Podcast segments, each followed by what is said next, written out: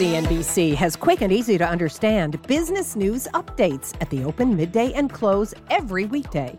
Markets, money, and more from Wall Street to Main Street. I'm CNBC's Jessica Ettinger. Follow and listen to CNBC Business News Updates wherever you get your podcasts.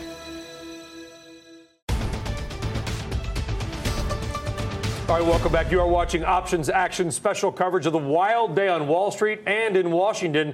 If you are just joining us, it was indeed a roller coaster day for stocks and your money. Stocks getting slammed around 11 a.m. following an ABC News report that President Trump had instructed former National Security Advisor Michael Flynn to make contact with Russian officials over their involvement with ISIS in Syria.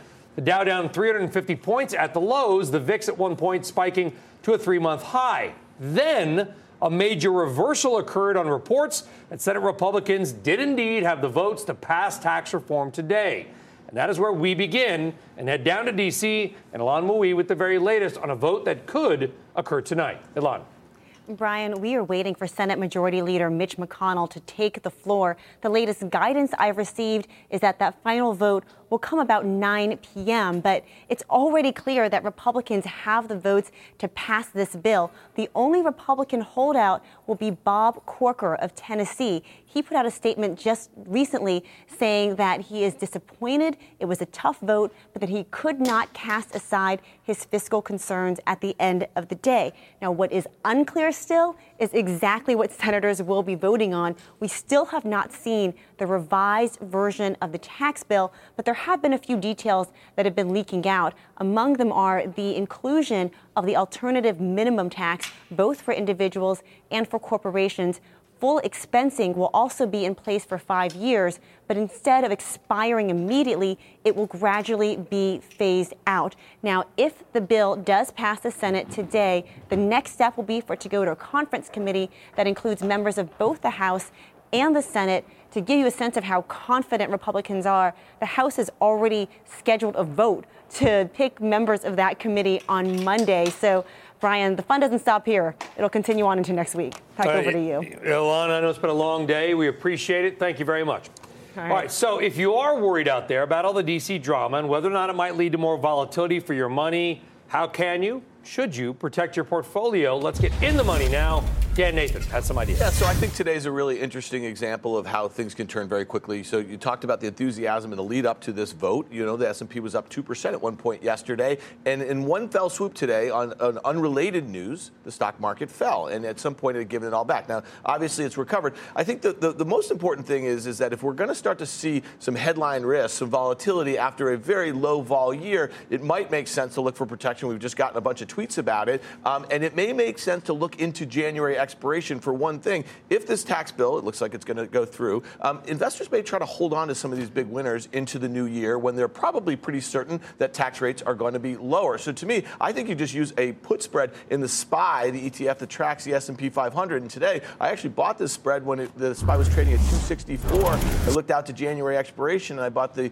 January 264 250 put spread, paying three dollars for that. I bought one of the uh, January 264 puts for four dollars and thirty cents. I sold one of the January 250 puts at $1.30. That costs me $3. It breaks even down at 261 and I can make up to $11 between 261 and 250. So I really like the risk reward relationship of this trade. Option prices are pretty cheap, although they've ticked up a little bit just this week. I have a chart here, a one year chart. One of the reasons I picked 250 for a pullback, we have not had a pullback of more than 3% over the last uh, year or so. Um, look at what 250 is right there. It's that early October breakout that happens to intersect with the uh, one year uptrend. That would be a 5% peak to trough decline from yesterday's highs. I like targeting that over the next five to six weeks. Today's intraday pullback may have been one of the biggest pullbacks yeah. overall of the year, incredibly. Yeah, no, I mean, I like the strikes that you've chosen here. I think something people need to be aware of is that when, you know, eh, the big question always is when is the top of the market coming? I can't say for sure when that's going to be, but what I can tell you is you are going to see some symptoms that the end is near when volatility starts to creep up, even as prices are hitting new highs. And it's interesting because what happened yesterday, we saw the S&P trading higher and the VIX was, albeit only marginally, was slightly higher. And then today, you know, obviously we saw a big move down, a big move up. When it starts to swing around, you're going to start seeing options premiums going up. That can support strategies like this. It's interesting that you're looking at a put spread because I was looking at one myself. I was looking at the March 260, 240. I almost put that on before the close today. So I obviously like that kind of a strategy in general since it's something I was thinking of putting on myself. Yeah. We just did a little so-called fast money while you guys were whatever you do before. It was okay. Away. So Brian hosted that one yeah. as well. But we talked about that, and I was shocked, and I don't know how you feel about this, but the fact that on a Friday, with all the potential headline risk over this weekend, VIX closed effectively unchanged. Okay, closed up maybe three quarters percent or not, but I would have said, if you had told me all this was going to happen today, I would have said the Dow's down at least 500 points and the VIX is north of 15. Well, so I understand why you would want to buy protection. And by the way, to me, there's a lot of scary stuff, but the market doesn't seem to think so. I guess the most important thing that I would focus on is there was some really, there was some massive underlying weakness in some of the big market leaders this week. We saw it in the semiconductors, we saw it in some of the FANG stocks, and I think that's something that makes a lot of sense. I'm just telling you, Wednesday, when the semiconductor index was down 3 4%, and the S&P was actually flat because of the rotation in finance financials and industrials and that sort of thing, in retail. Um, that was actually really troubling to me. I mean, it's fantastic that the S&P yeah. could be flat, but there is some underlying weakness here. Yeah, I mean, one other quick point though. One of the things that helps the index stay a little bit more stable than weakness and things like Fang might do is when you start seeing other sectors start to perform a little bit better. Today, that sector was energy, but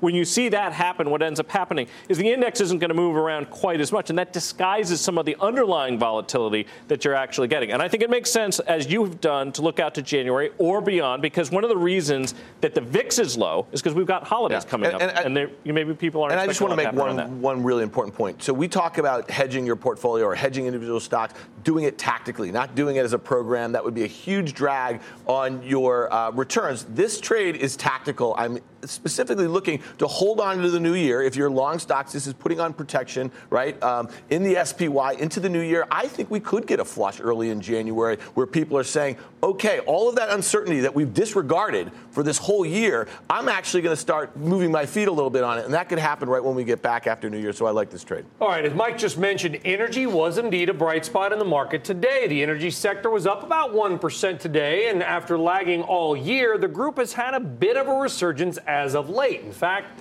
it's one of the best performing sectors over the last three months. Check out names like Anadarko, Halliburton, which David Seaburg just talked about, Exxon, Chevron, all surging how should you play the space heading into the end of the year, Mike, if at all? You're the Texas guy. Yeah, I'm. Uh, I'm inclined to make a play that is mostly domestic. The integrated oil companies are basically a proxy for oil itself, and in the long term, I don't really like that play. Exxon doesn't seem to like that play.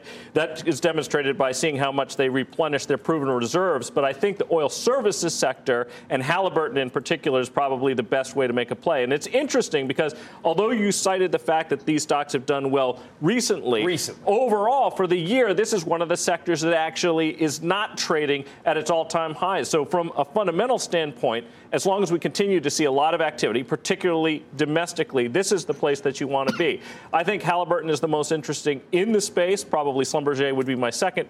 And, you know, when we do, do in these cases see a level from in Halliburton's case, 40 was basically yeah, the floor yeah, in this thing. Yeah. So if it broke below that, then obviously all bets Guy are Adam, you know how there's a restaurant you go to and the food's not good, and a year later you go back and the food you is you want to give you want to give it another chance, and you keep going back and it's bad. I feel like that's what's happening with energy stocks because Every time we think there's momentum, you want to go back in, right? It's so good, and then you get burned. Sometimes, though, they actually make the turn, and sometimes you are pleasantly surprised. And I think that we're on the verge of right now in energy. But this has been happening now for the last two or three months, by the way. I like Halliburton more than Schlumberger. Halliburton at 20 times forward earnings, to me, is a lot cheaper than Schlumberger, close to 30. And you look at Halliburton's quarter they report, I think it was October 23rd or so decent quarter. So into earnings, I believe in the middle of January. I think for a bullish play on a benign p- potential tape, I think this thing is going to continue to trend higher. Okay. Yeah. Mike, so the trade? The trade here I'm looking at is the January 42.40 put spread. I'm going to be a seller of that. You can collect 50 cents. Now that may not sound like much, but you're collecting almost 1% per month by selling that. I'm stopped out by buying that 40 strike put to the downside. And basically, you can think about it this way. If it does decline below 42, that's essentially we're going to own it. Your cost base is going to be about 41 and a half, and you have that 40 insurance basically in the form of that lower strike put. We don't look at selling put spreads that often. But 40 is basically, I think, the floor. If it broke below that, then obviously I'd be a little bit more worried. I'd defer to Guy on whether not or not that's the gain. danger Are you level. saying don't if you're if you're doing this, you're not going to be greedy. This is not a big win. This is a Well, it's a, it- you A know, a can- let me- slow burn, Let a- me get in here. It, it- it's an options trade. I mean, so if you were really convicted and really bullish on Halliburton, you wouldn't just be looking at January, and you wouldn't just be selling a put spread where you could only make 50 cents. And so, I mean, just But to if be you very think it's fair. going to grind higher, this is a trade you can do again and Over again. and it has a again. high probability of profit. Right. It has much lower risk than either purchasing the stock outright and a fairly good rate of return. And that's really what we're looking for Right. here. You know, I typically, when I'm short premium, I'm looking to collect at least 1% Let me ask of you the this. current stock so, price. per so in this environment, you know, Hal, Halliburton tried to buy Baker Hughes a few years ago, right? When, when the price of crude was getting, or right before it, that sort of thing. Is there any possibility with these stocks acting so bad? Could you have Schlumberger Halliburton? Could you have a merger? Could you have it in this environment? And the only reason I bring that up is that if you really did think that there's potential merger, you know, merger potential, in this Schlumberger, space, you would not want to be short put spreads. You'd want to be long calls or call spreads. Schlumberger Halliburton as a combination, I think, would be the tough one because then you've got the two biggest players Yeah. getting together, and I so can see your more point. pushback. If I'm on hearing that. you right, if your point is if you believe there could be a deal, do not do Mike's trade. Well, I would just say that if that was part of your bullish thesis, then you would be, want to be long premium. You want to be long calls or call spreads rather than short put spreads. You know, I think we have a lot of activity in North America, and they're going to profit from Uh, that. speaking of Baker Hughes, you know GE, the worst performing stock in the Dow this year. We all know that. The Yeah. worst performing S&P stock is what? Baker Hughes, who's bought by who? GE. It's been a tough year. They zigged when they should have zagged. I wonder now if there's going to be. The last point is, I wonder if there's going to be any deal making in I don't energy. see. I don't necessarily. I think that ship may have sailed, and I. But I understand what Dan is saying. I think what Dan is saying is that if you're as bullish as we appear to be in Halliburton, why not buy the stock or play it with calls that you might get more bang for your buck instead of just making 50 cents? Is that correct? So I think Dan makes a cogent point as he typically does Fridays at 5:30 to 6. Thank you.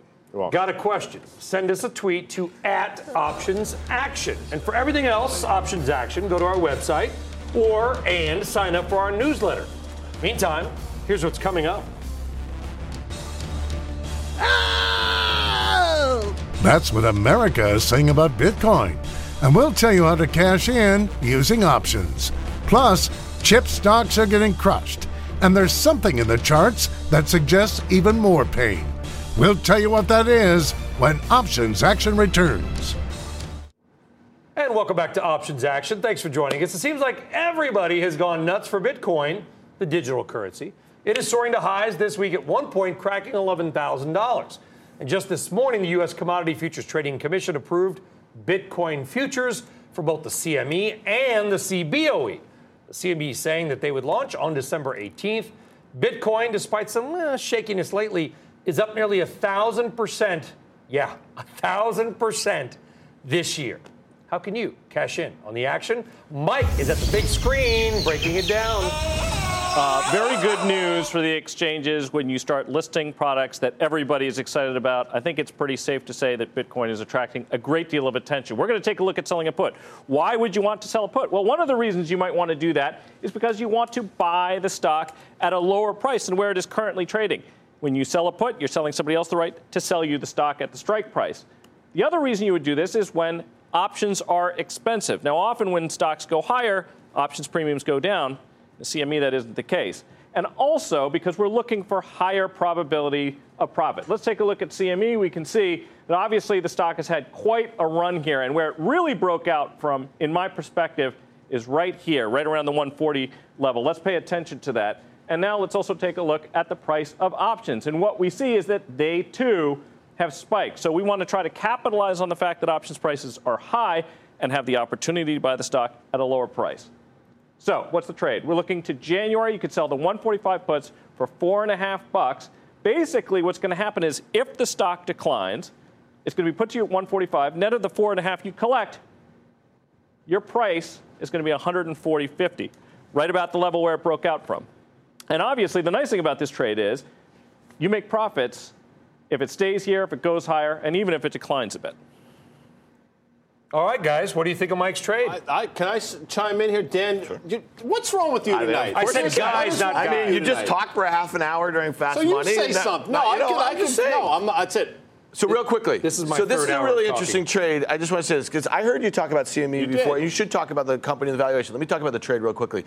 I like this put sale because the stock has just run up. Maybe it's run up with enthusiasm about them listing this thing. I think it probably continues to run up into the listing. So if you do this trade next week, you're basically risking 450 or about three percent of the stock price there. Uh, or you get put down what nine and a half dollars is the worst case scenario. That's back to where it just broke out. So I think this trade makes sense. Also, you got to think about the fact that we're going to get into holiday trading very soon. You want to be net short premium in that sort of environment. So this this makes sense if you're bullish on the opportunity. That being said, I suspect it's going to trade with the volatility of Bitcoin too. So you may have to have a near-term It view on that. It is going to a bit. It's interesting. So we have two exchanges that are going to be listing products, the CBOE and the CME.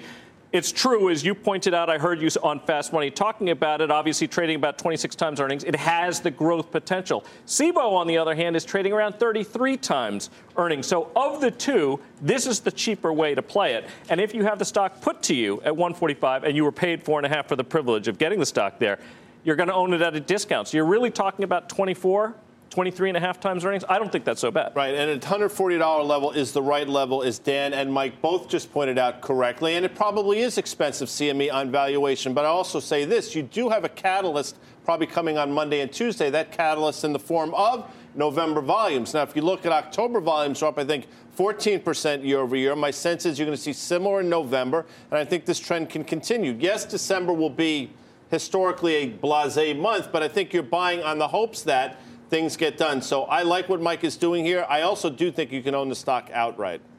Own it outright. It's what we said on the Fast Money, where you just hosted the show. We had a whole conversation about the Chicago Mercantile So, Exchange. all right. That was your, you- we didn't have a whole conversation. did- That was your final trade. No, my final it was trade was Teva for the second day in a row. You had a minor, small conversation. All right, but for about can I 12 just make one- seconds can I just on make the one- CME one re- on the Bitcoin futures All right, Sully. So one of the reasons why the people are watching this program right here is rather than saying buy a stock at an all-time high up 30% in the year, Mike's trade is a way to actually put a placeholder in there. If the stock just sat here for a month, you're going to get paid 3%, okay? If the stock goes to 145, you're going to actually own it 3% lower than that. So to me, I, this is a much better way than getting long right here The at all-time highs. The critical piece here is that if you end up owning the stock, you're essentially going to own it at the pre-news price. Yeah. Okay. So, and if it doesn't fall back to those levels, you're going to get paid three percent Yeah. In just over a month. I'd say Dan- that's pretty good risk Dan reward. did? You, wasn't- that was you appear on the Fast Money many times, and you just took a not so Sorry. I subtle no, I love the dig show. I love- at the whole construct of My what we second do. favorite show on CNBC. Let's focus on the things Now we it's do the agree on. fast money. Still ahead on the fast money. The chip wreck. The semiconductor stocks posting their worst week in two years.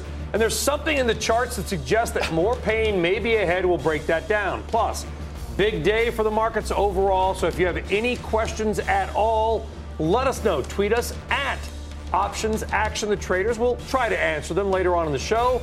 Much more The Options Action right after this.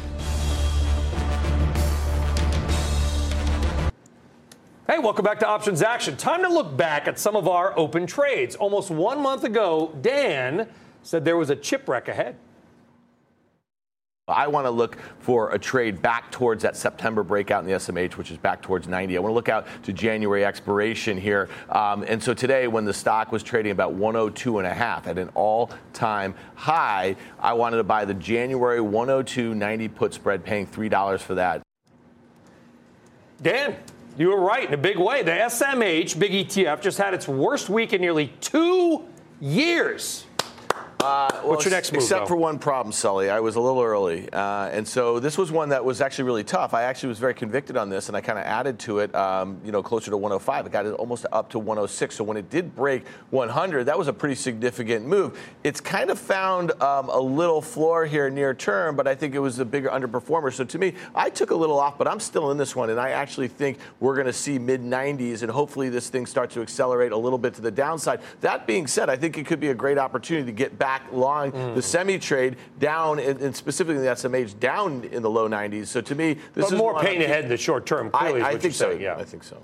Guy, would you agree with that? I mean, this has been, this is for the option, just the equity side. This has been one of the hottest sectors of the market, not only from deals galore as well, Now Dan says we, we may have another, you know, six to nine bucks downside of look the SMH. At, look at how quickly, you know, stairs up, elevator down. And, and if you look at Micron, for example, here's a stock that sort of grunt, from 35 to 50 was sort of a slow, you know, slow climb, and then it gave it all back in about two and a half, three sessions. Here we are at 42. I think you do a back and fill to, at Micron, for example, where we broke out from, which was 38, right around earnings a month, month and a half ago. Dan was spot on. Was he early? Maybe by a day or so, but he had this one nailed.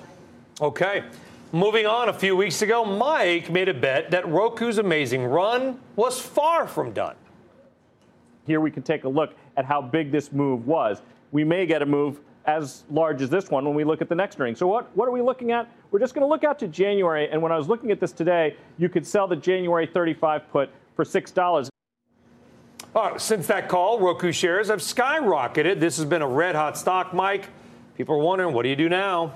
You know, and this is one of those situations where we've made most of the money anyway that you can by selling that put. I mean, obviously, uh, this is one of the situations, high probability of profit. You could have made six. We've made at least four of it already. It was about 180 at two when I looked at it. I think what you should probably be doing here, this is a highly volatile stock, is taking the money and running. Taking the money and running. That's right.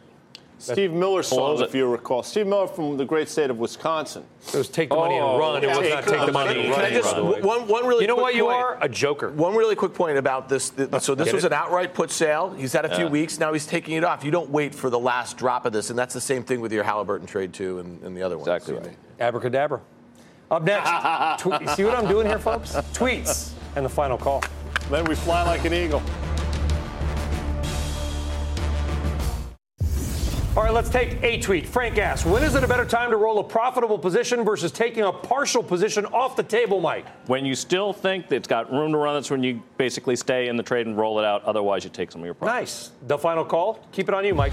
Westlake Chaps, go.